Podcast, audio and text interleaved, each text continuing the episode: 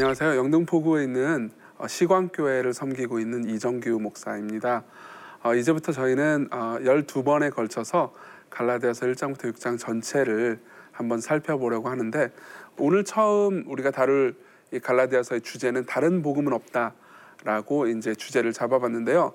이 전체는 이렇게 진행이 될 겁니다. 먼저 저는 이제 갈라디아서 일 장부터 육 장 전체를 이해할 수 있는 바탕이 될 수 있게 이제 갈라디아서를 좀 소개를 좀 해드리겠습니다. 그리고 두 번째로는 이제 바울이 갈라디아 교회의 교인들에게 한 인사말입니다. 그래서 이 인사말을 통해서 바울이 전하고 싶은 은혜와 평강이 어떤 것인지 그걸 다루고요. 그리고 세 번째로는 저는 이제 이 바울이 긴급하게 전하고 싶었던 내용들, 특히 이제 이 바울이 당시 갈라디아 교회에 침투했던 거짓 교리들, 거짓 가르침들을 이제 경고하는 내용인 다른 복음은 없다라고 말하는 내용들을 육 절부터 십 절을 이렇게 보면서 살펴보도록 하겠습니다. 네. 먼저 이제 갈라디아서를 좀 소개를 할 것 같은데 소개를 할 건데요. 이 갈라디아서는 실제로 이 어, 교회사에서 굉장히 중요한, 로마서와 더불어서 교회사에서 굉장히 중요한 서신이기도 합니다. 이 옛날 예적 이 세기 때는 이 테르툴리아누스라는 교부가 마르키온이라는 이단에 대항해서 이 갈라디아서에 있는 말씀을 통해서 이단으로부터 교회를 보호하는 일을 하기도 했고요. 또 이제 굉장히 유명하죠. 이 십육 세기의 마르틴 루터 같은 경우에는 이 갈라디아서 주석을 썼는데 두 번이나 썼습니다.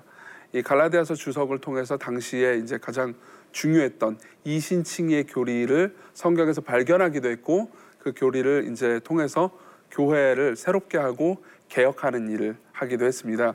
실제로 이제 이 루터 같은 경우에는 이 갈라디아서를 굉장히 굉장히 좋아했는데요. 뭐라고까지 말했냐면은 이 갈라디아서를 가리켜서 결혼을 서약한 나 자신의 서신, 나의 카티 폰 보라라는 말을 쓰기도 했습니다. 이 카테리나 폰 보라라는 사람은 마르틴 루터의 아내였죠. 그러니까 이 서신이 내 아내만큼 사랑한다라고 얘기했을 정도로 이 갈라디아서를 좋아했다는 겁니다. 실제로 갈라디아서는 바울이 굉장히 젊을 때 쓴 서신인데, 이 서신 안에는 바울의 젊음이 막 묻어 있고요. 이게 루터와 묘하게 겹칩니다. 루터는 개혁가였고 젊은 정신을 가진 사람이었고, 그리고 교회 안에서 교회를 잠식해가고 있던 거짓 가르침들을 대항해서 개혁했던 사람이잖아요. 그런 것처럼 사도 바울의 그런 개혁적인 정신, 그리고 하나님의 말씀을 사수하고 지키려고 했던 마음들이 이 책 전체에 녹아 있습니다.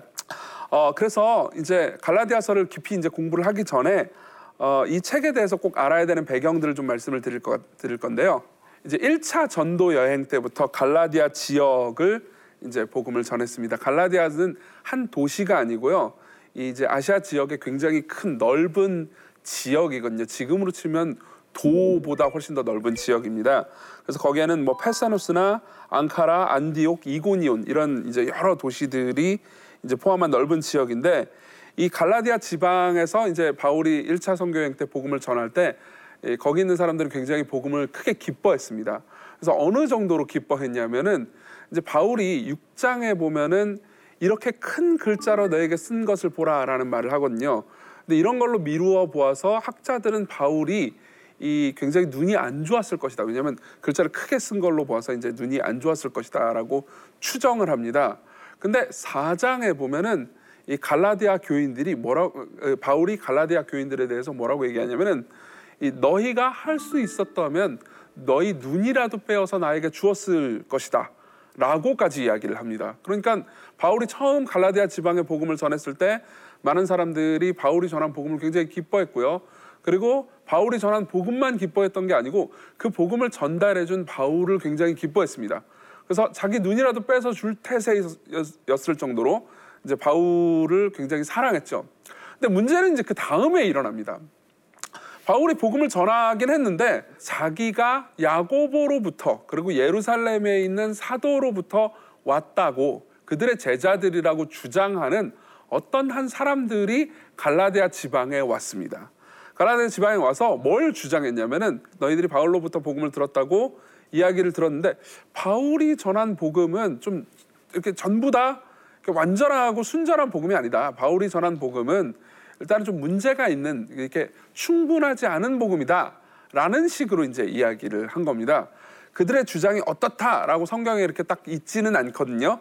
근데 이제 갈라디아서의 내용을 보면 바울은 갈라디아서를 통해 이제 그 거짓 교사들, 이 사람들을 이제 제가 지금부터 계속 거짓 교사들이라고 부르겠습니다. 이 거짓 교사들을 논박하는 내용을 하는데, 거짓 교사들을 논박할 때마다 이제 논쟁점들을 계속 적어 놓습니다. 근데 이걸 추적을, 역추적을 하면 이걸 이제 신학자들은 거울 독법이라고 부르거든요. 그래서 이제 갈라디아서의 내용을 통해서 보면서 아, 거짓 교사들이 바울에 대해서, 그리고 바울이 전한 복음에 대해서 이렇게 이렇게 공격을 했겠구나라는 걸 추정하는 방법이에요. 그걸 거울 독법이라고 하는데, 거울 독법을 통해서 갈라디아서를 잘 읽어보면은 세 가지 정도를 주장한 걸로 보입니다. 첫 번째는 아, 바울은 이 진짜 사도가 아니다. 바울이 복음을 전했는데 바울이 전한 복음이 너희들한테는 좋게 보였을지는 모르겠는데 그는 무자격자다. 그는 예루살렘에 있는 사도들로부터 뭐 이것저것 조금 배웠을런지는 모르겠지만, 그래가지고 어디서 이제 이런 표현이 좀 웃길 수 있겠지만 주서 들은 건 있지만 진짜 정통성 있는 예수님의 제자인 사도들과는 격이 다르다. 근데 우리는 진짜 정통성 있는 예수님의 제자들인 사도로부터 배운 제대로 가르치는 사람들이다 라고 이야기를 했던 거죠. 이게 첫 번째 논쟁점이었습니다. 그리고 두 번째로는 이제 바울이 전한 복음의 내용 있지 않습니까? 내용은 하나님 앞에 구원을 받기 위해 우리의 행위로는 구원을 받을 수 없고, 또는 우리의 행위로는 하나님께 의롭다고 인정받을 수가 없고, 오직 예수 그리스도께서 행하신 일을 근거로 해서 우리가 예수 그리스도를 믿는 믿음을 통해서만 구원받는다. 이게 바울의 가르침이었습니다.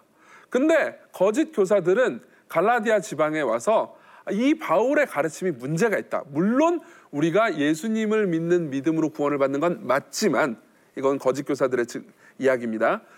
우리가 예수 그리스도를 믿음으로 구원을 받는 건 맞지만 예수 그리스도를 믿는 것에 더해서 율법의 여러 조항들을 지켜야만 진짜로 제대로 구원을 받을 수 있다. 이렇게 가르치기 시작했습니다. 이게 굉장히 모호합니다. 왜냐하면은 거짓 교사들이 가르친 내용들이 예수님을 믿지 말고 행위로만 구원받는다 이렇게 말한 것이 아니기 때문입니다. 그들 역시 예수님에 대해서 인정을 했고요, 예수께서 메시아라는 것에 대해서도 인정했고요, 그리고 예수 그리스도를 믿어야 한다는 것도 인정했습니다. 근데 문제는 뭐냐면 예수님을 믿는 것만으로는 충분하지 않다고 주장했던 거죠. 근데 반대로 바울은 오직 예수 그리스도를 믿는 믿음만으로 충분하다고 주장한 겁니다. 그러니까 바울은 오직 믿음이고요, 그리고 거짓 교사들은 오직 믿음에 더해서 무언가 우리의 행위 혹은 율법을 준수하는 행동들을 주장했던 거죠. 그게 대표적으로 이제 할례가 있습니다. 그러니까는 예수님을 믿었다 하더라도 할례를 받지 않았다, 그리고 할례를 비롯한 여러 유대교의 율법 의식들을 준수하지 않는다, 이거면 불충분하다, 우리가 구원을 받기에 그리고 하나님의 모든 은혜를 받기에 불충분하다고 이야기를 한 겁니다. 이게 두 번째 논쟁점입니다. 그리고 세 번째 논, 논쟁점은 이거였습니다. 바울의 말대로, 거짓 교사들의 주장이에요. 바울의 말대로 오직 믿음으로만 구원을 받고 하나님께 의롭다 하심을 받는다. 그러면은 방종하게 되지 않겠느냐. 믿음으로만 말미암아 구원받는다고 하는데 누가 선행을 해가겠느냐. 그러니까 믿음에 더해서 선행까지 있어야만 하나님께 의롭다고 인정을 받을 수 있다. 하나님께 받아들여질 수 있다. 이렇게 주장을 했던 거죠. 이 세 가지가 거짓 교사들이 이야기했던 주요 논쟁점들이었습니다. 따라서 이제 이 바울은 굉장히 이 분노했던 것 같아요. 왜냐하면은 자신이 전한 복음이 어쨌든 거짓 교사들에 의해서 왜곡되지 않았습니까? 그래서 뭐라고 말했냐면은 어리석도다 갈라디아 사람들아, 예수 그리스도께서 십자가에 못 박히신 것이 너희 눈앞에 밝히 보이거늘 누가 너희를 꾀더냐? 라고 이제 분노합니다. 실제로 갈라디아서 일 장부터 육 장 전체를 보면은 바울이 분노하는 장면들을 굉장히 많이 볼 수 있거든요. 오늘도 볼 겁니다. 근데 이제 어, 너무 이제 화가 난 거죠. 그래서 어떻게 됐냐? 이제 바울 입장에서는 이 서신을 써서요, 이제 에이디 사십팔 년에서 사십구 년 언저리 언젠가일 겁니다. 이 기록 시기는 정확하진 않아요. 그렇죠? 그래서 이 언젠가 시기에 이제 거짓 교사들의 주장을 반박하면서 거짓 교사들의 주장 때문에 갈라디아 교회 내에 생긴 여러 가지 문제점들이 있었거든요. 그 문제점들 도, 역시 동시에 해결하기 위해서, 다시 말하면은 거짓 교사들의 거짓 주장에 반박해서 진리를 사수하기 위해서, 진리를 보호하기 위해서, 그리고 진리가 제대로 전해지지 않음으로 인해서 생겨난 갈라디아 지역 내의 교회들의 여러 문제들에 대해서 권면해주기 위해서 이 서신을 씁니다. 그래서 이제 이 자세히 보면요, 바울이 주로 증명하려고 했던 것들이 있거든요. 그래서 이제 이렇게 세 가지로 나눌 수 있습니다. 아까 제가 말씀드렸던 거짓 교사들이 주장했던 내용들하고 이제 대응되는 내용이죠. 첫 번째로는 바울이 자기 자신이 예수님으로부터 말미암아 부르심 받은, 예수께서 직접 자기를 부르셨, 부르신, 그죠? 자신이 진짜 사도가 맞다라는 것을 증명했었어야 했습니다. 이거는 조금 이따 보겠지만, 그리고 다음 시간에도 보겠지만은 자신이 진짜 사도가 맞는지 그렇지 않는지는 이 이후에 바울이 전하려고 하는 메시지가 참인가 거짓인가를 다루는 중요한 논쟁점이거든요. 그래서 먼저는 바울이 자기가 진짜 사도가 맞다라는 것을 증명했었어야 했습니다. 일 장 전체가 이 내용을 굉장히 많이 다루고 있습니다. 다른 장도 마찬가지지만요. 그리고 두 번째로는 사실 이제 이 장부터 사 장까지의 내용의 아주 중요한 테마인데요. 행위가 아니고, 혹은 행위를 더해서가 아니고, 오직 믿음으로만 말미암아서 하나님께 받아들여지고, 오직 믿음으로만 말미암아서 하나님께 의롭다고 인정받을 수 있다. 이 교리를 사수했어야 했습니다. 그래서 바울은 구약성경 내 여러 가지 이 내용들을 인용해서 설명하기도 하고요. 자기 자신의 개인적인 경험이라든가 혹은 갈라디아 교인들이 경험했던 내용들까지도 이제 이 여러 가지 증거들을 대면서 오직 믿음으로만 말미암아서, 말미암아서 하나님께 의롭다고 인정받을 수 있다라는 내용을 증명합니다. 그리고 세 번째로는 이제 이 오직 믿음으로만 말미암아서 하나님께 의롭다 하심을 받는다고 하면, 아 그러면 우리는 선행을 안 해도 되겠네요? 이런 생각이 들 수 있지 않습니까? 그렇죠? 그렇기 때문에 오직 믿음은 좀 문제가 있는 가르침이다 라고 거짓 교사들이 얘기했던 거고요. 그래서 바울은 거기에 대항해서 오직 믿음으로만 의롭게 된다는 가르침이 우리 삶에서 진정한 선행의 열매를 맺게 만든다, 우리를 방종하게 하는 것이 아니고, 그것을 또 입증했었어야 했습니다. 그래서 이 세 가지 논쟁점이 이제 우리가 십이 강 마지막 부분에 어떻게 해결됐는지 다시 한번 정리를 해드리겠습니다.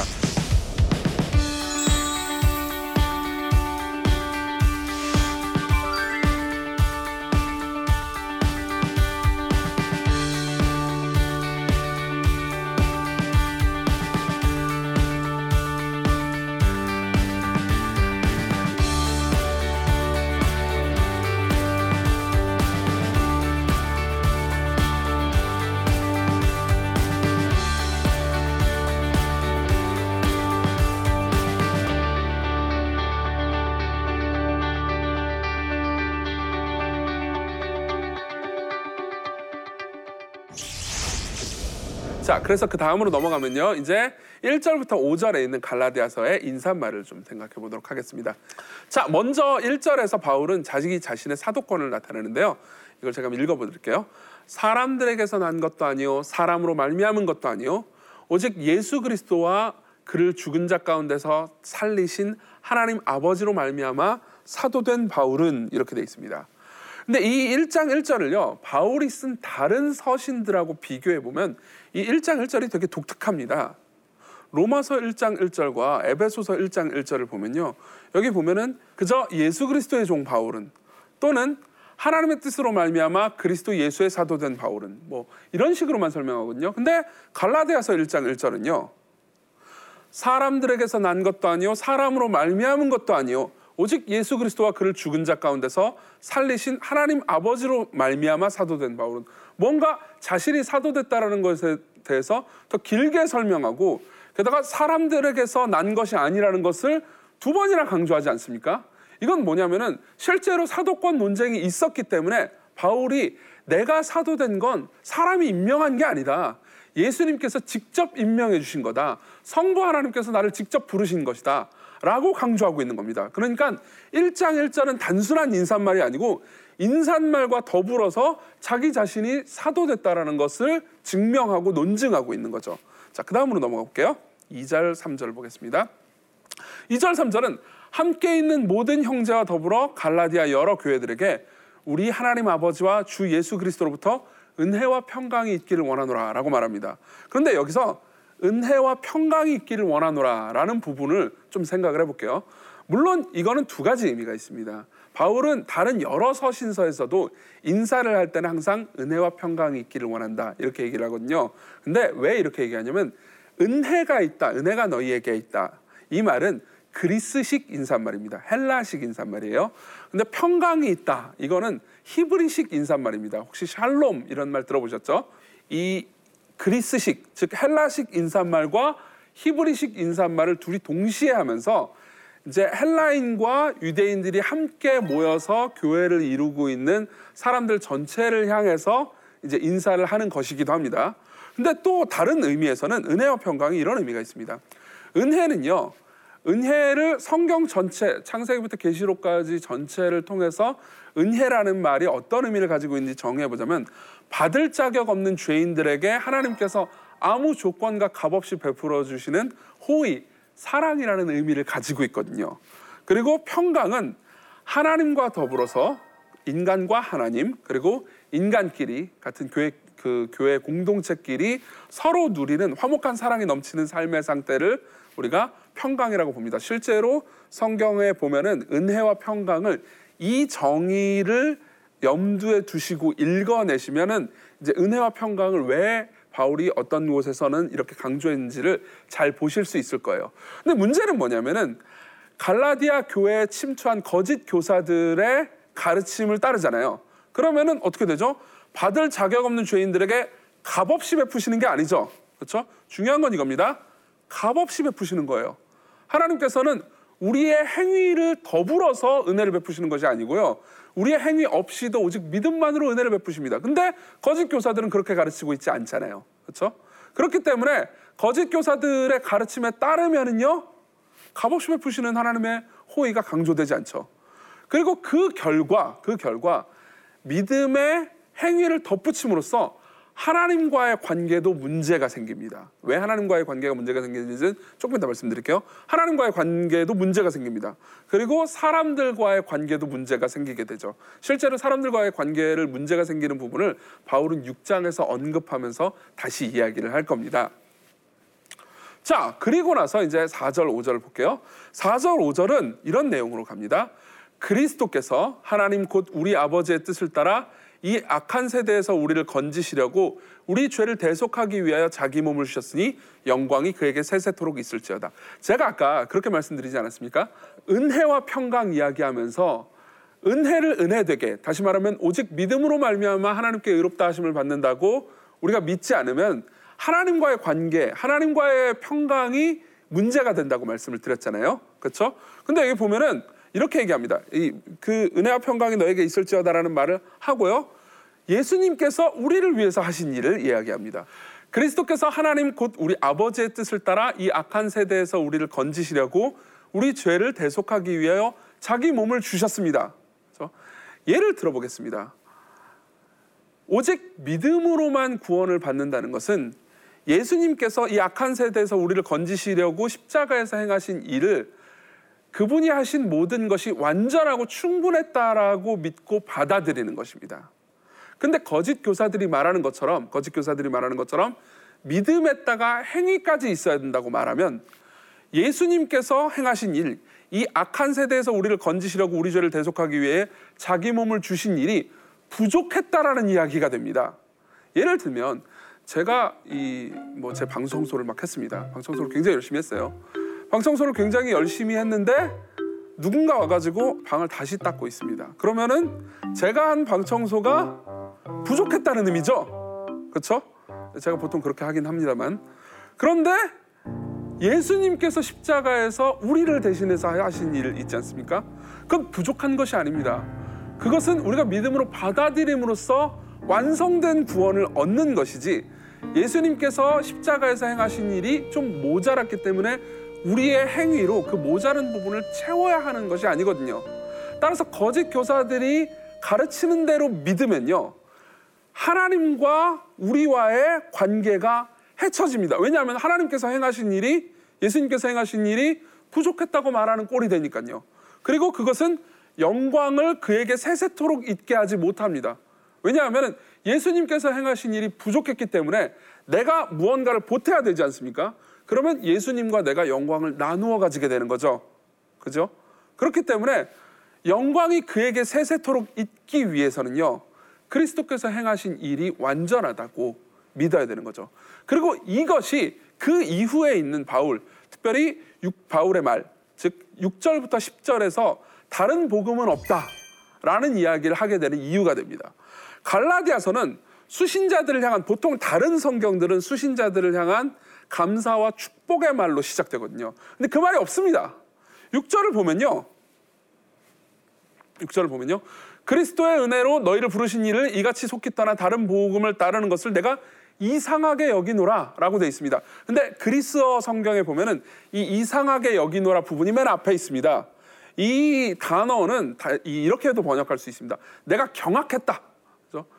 그 무슨 말이냐면은 당시의 거짓 교사들이 갈라디아 지방에 전했던 내용에 갈라디아 사람들이 현혹된 걸 보면서 너무 답답했고, 이 문제가 어, 뭐 잘 지내시죠? 그러면서 인사말로 편안하게 이야기하면서 문제를 해결할 것이 아니고, 빨리, 바울이 너무 당황했기 때문에 빨리 이 문제를 수습하고 이 문제에 대해서 강한 경고로 시작해야 될 필요를 느낀 겁니다. 그래서 넘어가서 보면요, 육 절부터 구 절까지 바울은 계속 다른 복음을 따르는 것을 내가 이상하게 여기노라, 혹은 다른 복음은 없다, 너희에게 전한 복음 외에 다른 복음을 전하면, 너희가 받은 것 외에 다른 복음을 전하면, 이렇게 얘기하면서 다른 복음이라는 말을 네 번이나 합니다. 그 말은 무슨 말이냐면 다른 복음이 존재한다는 것이 아닙니다. 다른 복음이, 뭐 바울이 전한 복음이 있고, 그리고 바울이 전한 복음 말고 뭐 다른 종류의 복음도 있고, 그렇죠?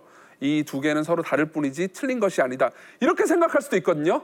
근데 바울은 계속 칠 절에 보면 바, 다른 복음은 없다고 말합니다. 무슨 말이냐면 다른 복음이라는 단어가 있다고 해서 복음이 여러 종류가 있는 것이 아니고 다른 복음은 틀린 복음이라는 거죠.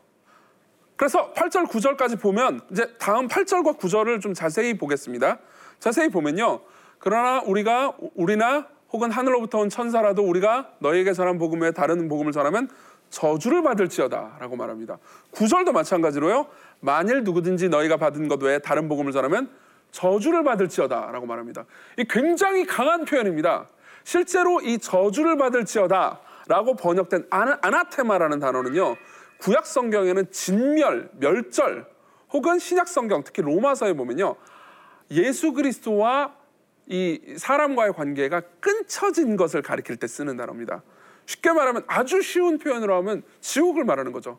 하나님께서 하나님의 사랑과 은혜 안에 두는 그 하나님과의 영원한 화목의 상태가 아닌 영원히 하나님의 진노와 저주를 받는 상태를 가리키는 거죠. 그렇기 때문에 바울은 이 두 표현을 통해서 이런 이야기를 하고 있는 겁니다.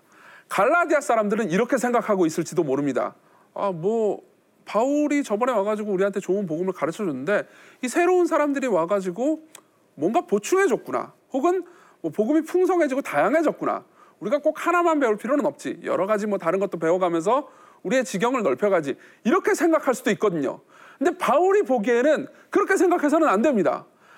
바울이 가르치는 내용과 거짓 교사들이 가르치는 내용은 분명히 다르고요, 한쪽이 옳고 한쪽이 틀린 겁니다. 그리고 이것은 그냥 틀려도 되는 정도가 아니고요, 이걸 틀리면 하나님과의 화목, 그리고 성도들끼리 누리는 화목이 사라집니다.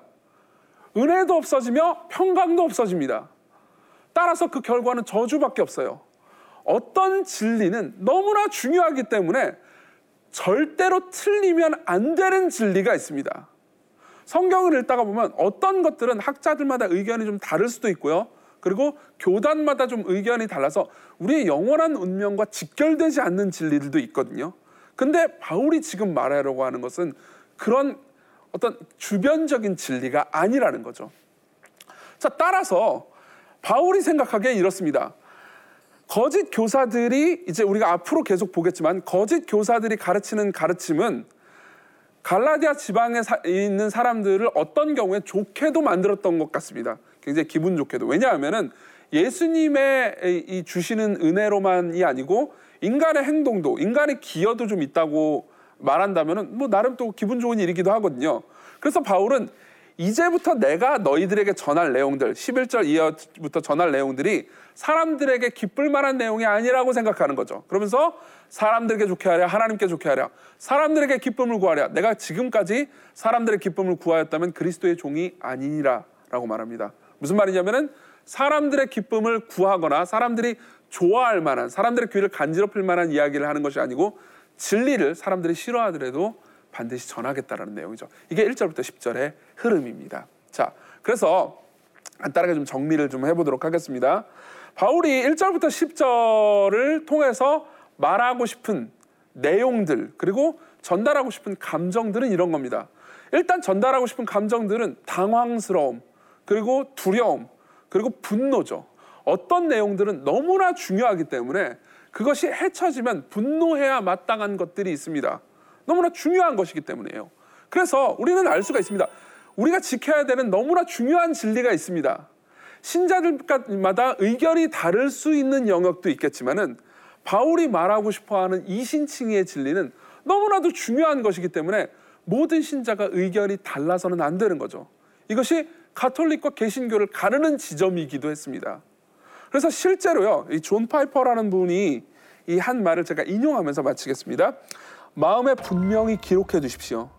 분명히 위하여 싸울 가치가 있는 진리들이 있습니다. 목숨을 걸 만한 진리도 있습니다. 그것은 우리의 상대적인 문화 아래에서는 이해하기 어렵습니다. 우리는 사람들을 위해서는 죽는 것을 이해할 수 있겠지만 많은 사람들은 오늘날 어떤 진리들도 그것들을 위하여 싸우거나 죽을 만한 가치가 있다고 생각하지 않습니다. 어떤 사람을 위해서 죽었다 그러면 많은 사람들이 칭송할 겁니다. 근데 어떤 교리, 진리들을 위해서 지키기 위해 죽었다 그러면 그저 그냥 사상을 위해서 지키기 위해 죽었기 때문에 뭔가 사람을 위해서 죽은 것보다는 평가절하되는 면이 있거든요. 근데 그렇지 않습니다. 바울이 생각하기에는 목숨을 걸 만한, 그리고 인생을 바칠 만한, 그리고 교회 안에 있는 사람들의 화목을 깨뜨려서라도, 싸워서라도 지켜내야 되는 것들이 있는 거죠.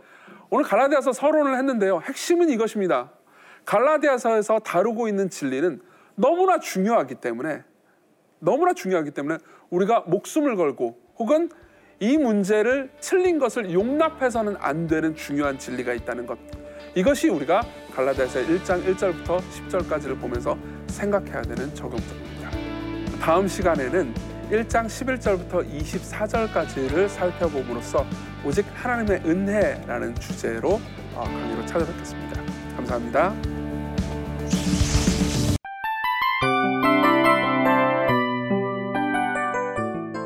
이 프로그램은 청취자 여러분의 소중한 후원으로 제작됩니다.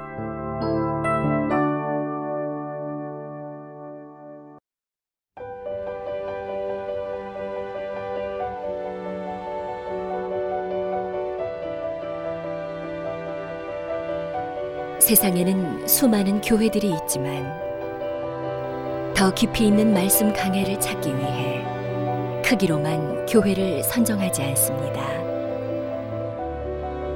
보다 좋은 영적 콘텐츠를 더 많이 나누기 위해 방송비를 받지 않습니다.